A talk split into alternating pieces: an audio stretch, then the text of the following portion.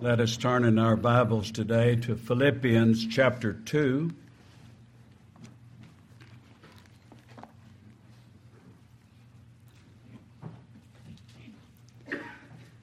Philippians chapter 2, and I'll begin reading in verse 12 through verse 18. Wherefore, my beloved, as you have always obeyed, not as in my presence only, but now much more in my absence, work out your own salvation with fear and trembling. For it is God which worketh in you both to will and to do of his good pleasure. Do all things without murmurings and disputings, that you may be blameless and harmless, the sons of God, without rebuke in the midst of a crooked and perverse nation, among whom you shine as lights in the world, holding forth the word of life, that I may rejoice in the day of Christ, that I have not run in vain, neither labored in vain. Yea, and if I be offered upon the sacrifice and service of your faith, I joy and rejoice with you all. For the same cause also do you joy and rejoice with me. None of us could have known last Sunday morning when we finished the message with verses 9 through 11, speaking of Christ being highly exalted. Wherefore God also hath highly exalted him and given him a name which is above every name, that at the name of Jesus Christ every knee should bow of things in heaven and things in earth and things under the earth, and that every tongue should confess that Jesus Christ is Lord to the glory of God the Father. When we read that and looked at that last Sunday morning, none of us could have known that between that time and today, one of our own would be there with him, rejoicing and singing praises worthy is the Lamb. Now, I may come back to these verses next time, but today I want to speak to us from six words in verse 16. Six words, the first six words, holding forth the word of life.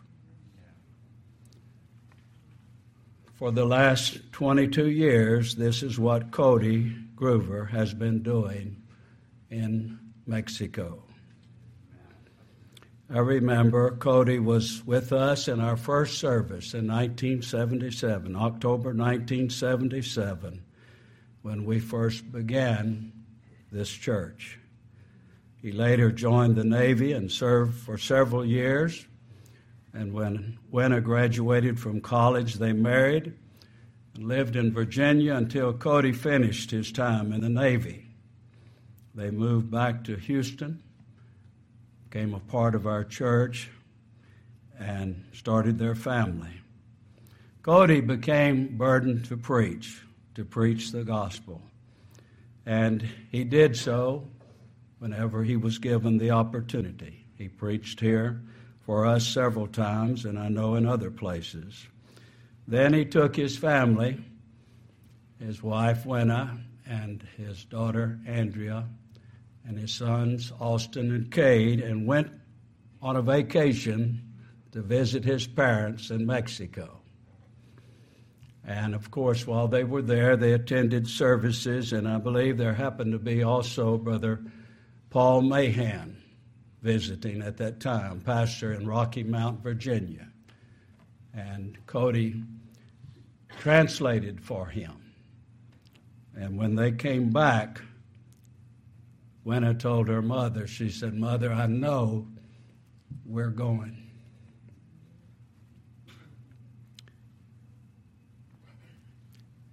he was determined to go there because he was called and preach the gospel.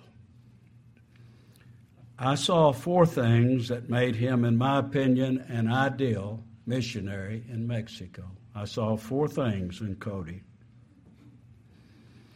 First of all, he knew the truth. He knew the gospel of God's sovereign grace. Second, he knew the language. He'd been prepared to speak the language there so fluently, so well. And third, he loved the people. He loved the people in Mexico. And number four, his wife was a true helpmate.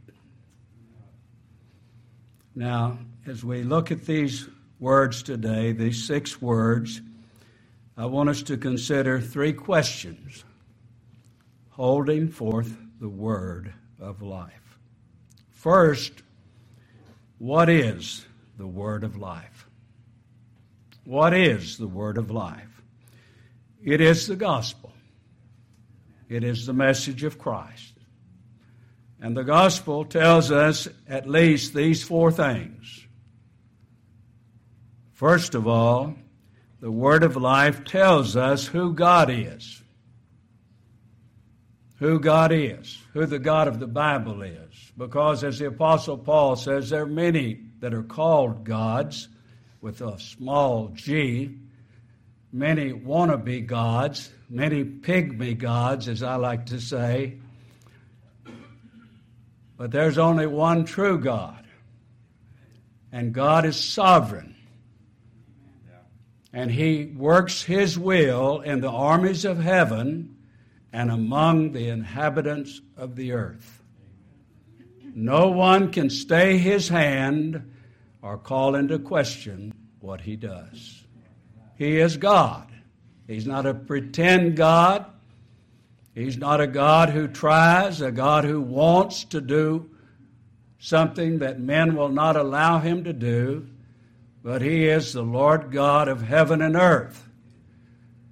To preach the gospel is to tell men to hold forth the, the word of life, who God is. The God who is all of our all of us our creator, who he is first of all. And that He's the one that every one of us will one day stand before. That's what it is, first of all, to hold forth the word of life. It's to tell the truth about God. And number two, it is to tell the truth about men. The word of life tells us what our problem is. Our problem is that we are all sinners. We have all sinned against God. It's so easy to say that. We are all sinners. But let us recognize when I say that, we have all offended God. We have all, as it were, held up our fist in the face of Almighty God and declared, I will not have this man to rule over me. Listen to these words from Psalm 14. David writes, and it is a description of all of us by nature.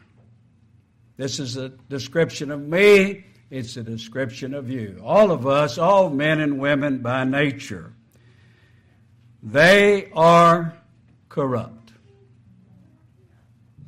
They are corrupt.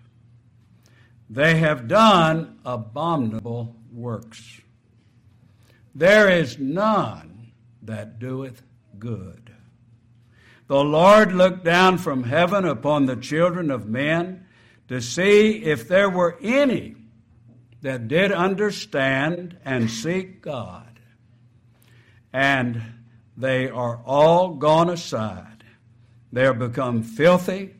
There's none that doeth good, no, not one. Did you notice that passage begins with, they are corrupt? Therefore, everything after that is a result of the truth that by nature we are corrupt. And because we are corrupt, we have done abominable works. Because we are corrupt, that's our nature. There's none good, no, not one. Because we are corrupt, we don't understand. We don't understand the things of God. The natural man receiveth not the things of God because they're spiritually discerned, and the natural man is spiritually dead.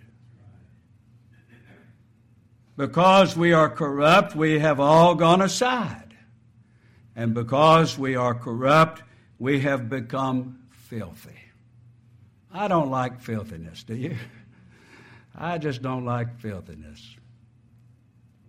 I don't like filthiness in my house or anywhere else I, I might find myself. I like it to be clean. Did you know that you and I, before God Almighty, are filthy? In ourselves, we are filthy. And the scripture says all of our righteousnesses, that's our good works, our good deeds before God, are as filthy rags. When the fountain is corrupt, all of the water that comes out of the fountain will be corrupt. And that's what God says about us by nature. They are corrupt. We must be convinced when God the Holy Spirit convinces us of sin we must be convinced that there's nothing good we can do. There's nothing. Not a decision, not a prayer. There's nothing. Because everything that comes out of us, us being corrupt, everything that comes out of us is also corrupt. The gospel, it declares the truth about man as well as the truth about God that He is sovereign, that man, our problem is that we have sinned against our Maker, we have sinned against God Almighty, and one day we will stand before Him. It is appointed unto man once to die, but after this, the judgment. I listened to a pastor from England recently, and before he became a pastor, he was a science teacher in a public school in England. And he said this has been back several years, but he said he convinced there was five, I believe, five science teachers in this public school, high school. And he said he was able to convince them not to teach evolution as fact. Now, he couldn't convince them that evolution is not true, he doesn't believe it's true. He knows it's not true. But he was able to convince them not to teach evolution as fact to these children. If you must teach it, and you must, teach it only as theory. And he said that several weeks later, he got a message from one of the other teachers. And she said this to him She said, I sure hope evolution is true. Because if it's not, I've got a lot to answer for. It's a religion, isn't it? Evolution. It's a religion, my friends. And it's man's attempt to convince himself that he is not responsible to God. Number three, holding forth the word of the life, not only to tell man who God is and what our problem is, but to tell us what God has done to remedy our sin problem. And He did this for the praise of His grace, for His glory. He planned salvation from before the world. The Lamb's Book of Life was written before the world began. He is a lamb slain from the foundation of the world. The Lord God Almighty, He chose to make His Son, He who is equal with Him in the blessed Trinity, God the eternal Son, the Word. He chose to make him the head and the Savior of all that he chose to save. He did that from before the foundation of the world. And all of those that he chose in his head, in the head rather, Christ is the head. He is God's first elect. But all who are chosen in him are chosen in him by grace. And all of this took place before the world was created.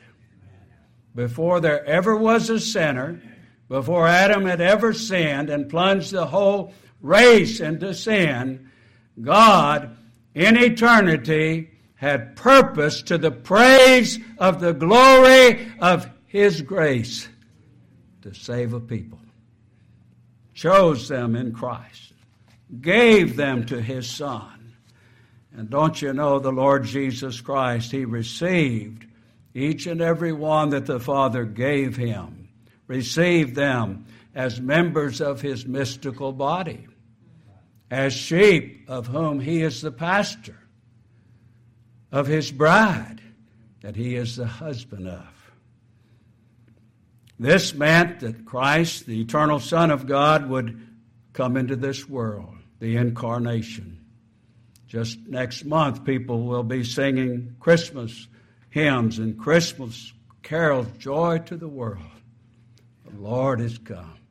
That's what it's all about, isn't it? It's about the eternal Word of God joining to Himself, that body that was prepared Him from the Virgin Mary, so that we do not have two persons, we have one person in two natures. He's both God and He's man. He's man that He might obey that he might suffer, that he might bleed, that he might die. But he's God that his obedience and his suffering and his death would be sufficient to satisfy Almighty God on behalf of those who were given unto him. He came into this world as a man. And he was not esteemed. He was a man of sorrows and acquainted with grief, and we did hide our face from him. Now that's what God says. God sends his lovely, darling Son into this world, and how did man receive him? There's no room in the inn. He had no place to lay his head. As a man, he knew what it was to be weary to be thirsty. And yet, as God, while he was weary, think of this, sitting on the well, weary from his journey, at the same time as God, he was upholding the world, upholding all things by the word of his power. God's appointed time, he was made a curse. Cursed is everyone that hangs upon a tree. But the Apostle Paul tells us he was made a curse that he might redeem us from the curse of the law. The curse of the law is death, and God's law cursed every one of us because of our disobedience. But Christ, at God's appointed time, was made to be sin for us, that we might be made the righteousness of God in him. His body lay in the tomb until the third day. And then on the third day, he came forth victorious. He plagued. Everyone knows what a plague is. Christ plagued death. he conquered death. And he did that for each and every one that, that God gave unto him. That's the reason I heard the message the preacher preached Thursday in, in Yucatan. A blessed message. Faithful pastor. So clear. And this is one of the things he said. He said, Christ, uh, Cody rather, is complete in Christ. There's nothing we have to do now. He was complete. And every one of God's children, we are complete in Christ. And number four, the Word of Life tells us that salvation is by grace through faith. Turn with me back a few pages to Romans if you want to. Romans chapter 5 and verse 17.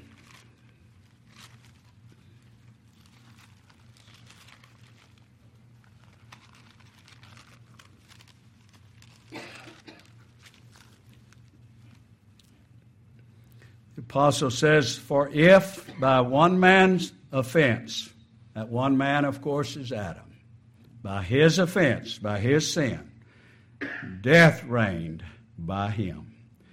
Much more. I'm so thankful for much more, aren't you?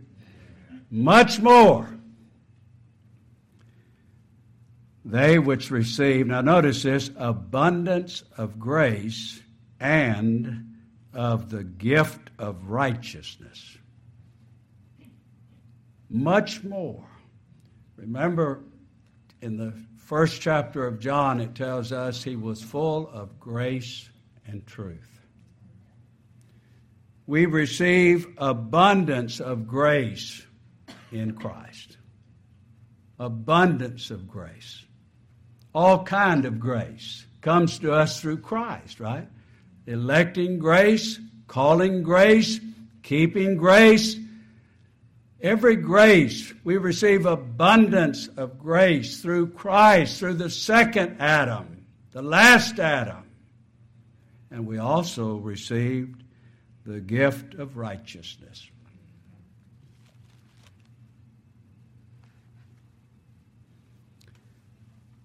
I want to try to tell you a story that our daughter told me yesterday. The second service, I knew that they wanted to bring Cody's body back to the States, and so she took the clothes or sent the clothes to the funeral home that he would be dressed in, which was suit and white shirt and tie. Now in Yucatan, Merida, a guayabera is a suit, white shirt, and tie. I mean, that's just it. The people had never seen Cody in a suit tie. At the funeral home, when they came uh, Friday for the service, the casket, I assume, was open. They saw Cody's body. And the preacher who preached, he said, We see Cody Grover today dressed muy elegante, very elegant. They had never seen him dressed like that before, his body dressed like that before. But then he said this if we could see Cody, if we could see his soul dressed in that spotless robe of righteousness, how beautiful, how elegante it would be. That righteousness that he gives unto those who trust in him a beautiful, perfect, shining robe of righteousness. Second question, and I'll be brief on these last two. How is the word of life held forth? The apostle said, holding forth the word of life. How is the word of life held forth? It is held forth by preaching by preaching. A man called me yesterday, and if I understand the story right, he went to Mexico several years back, and he went there to be a missionary, but he didn't know the gospel. And his thought was to, to debate, to, in a public place, to debate, uh, sort of like apologetics, you know, try to prove the truth of the gospel. And I believe he was riding a, one of the public transportation buses there and saw the sign of the church and, and went there, or heard somehow and went there.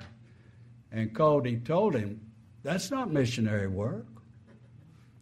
That's not what it is to be a missionary. A missionary is to preach the gospel. Preach the gospel. It's not our place to try to explain the gospel and defend the gospel. No, preach the gospel. And God uses His gospel. And this man was saved that I'm speaking of. Cody heard the command go into all the world and preach the gospel. He was instant in season and out of season. And let me tell you something. Here's something that many of you do not know, and there's no way you could know. Besides Cody preaching in our country, and just recently he made a trip through the southeast, many states in our country. He regularly preached in a number of states in Mexico. He preached in the Dominican Republic. And a man originally from there called us Friday night, thanking us or expressing his condolences. And he said he heard the gospel, and his mother, who lives in Colombia, South America, she heard the gospel. Cody's ministry truly among Spanish speaking people was a worldwide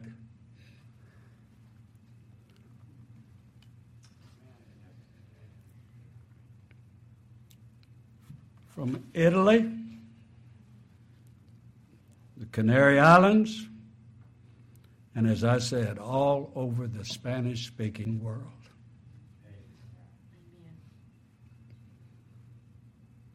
The word of life was held forth.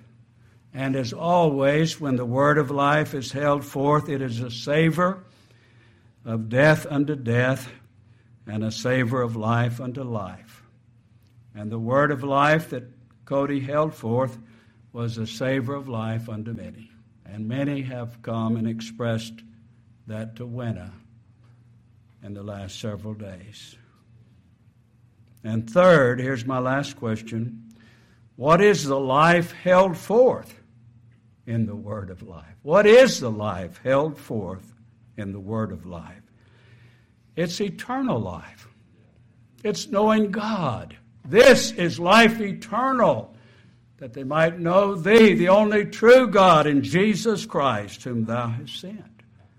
The life held forth in the Word of life is eternal life it is knowing God. It is abundant life. The Lord Jesus Christ said, I am come that they might have life and that they might have it more abundantly. What is it to have life more abundantly? It is to have life that can never be lost. Adam had life, but he lost it. He came, Christ came, that we might have life, abundant life, life that can never be lost. I read the saying that just this morning Christ, the fact he was given his sheep. And not one of them is going to be lost. And this author went on to say if he were in heaven and one of his sheep was not there, he would search through hell, the grave, and everywhere else to find that one sheep. Not one is going to be lost. He said, My sheep hear my voice, and I know them, and they follow me, and I give unto them eternal life, and they shall never perish. Neither shall any man pluck them out of my hand. Cody finished his course. Just like the Apostle Paul was able to say, I've finished my course. I've kept the faith. Henceforth, there's laid up for me a crown of righteousness. And not for me only, but for all those who love him, love his appearing. Let me remind us also that your faithfulness in supporting the gospel and Cody was always thankful. He, he was always so thankful that God called him.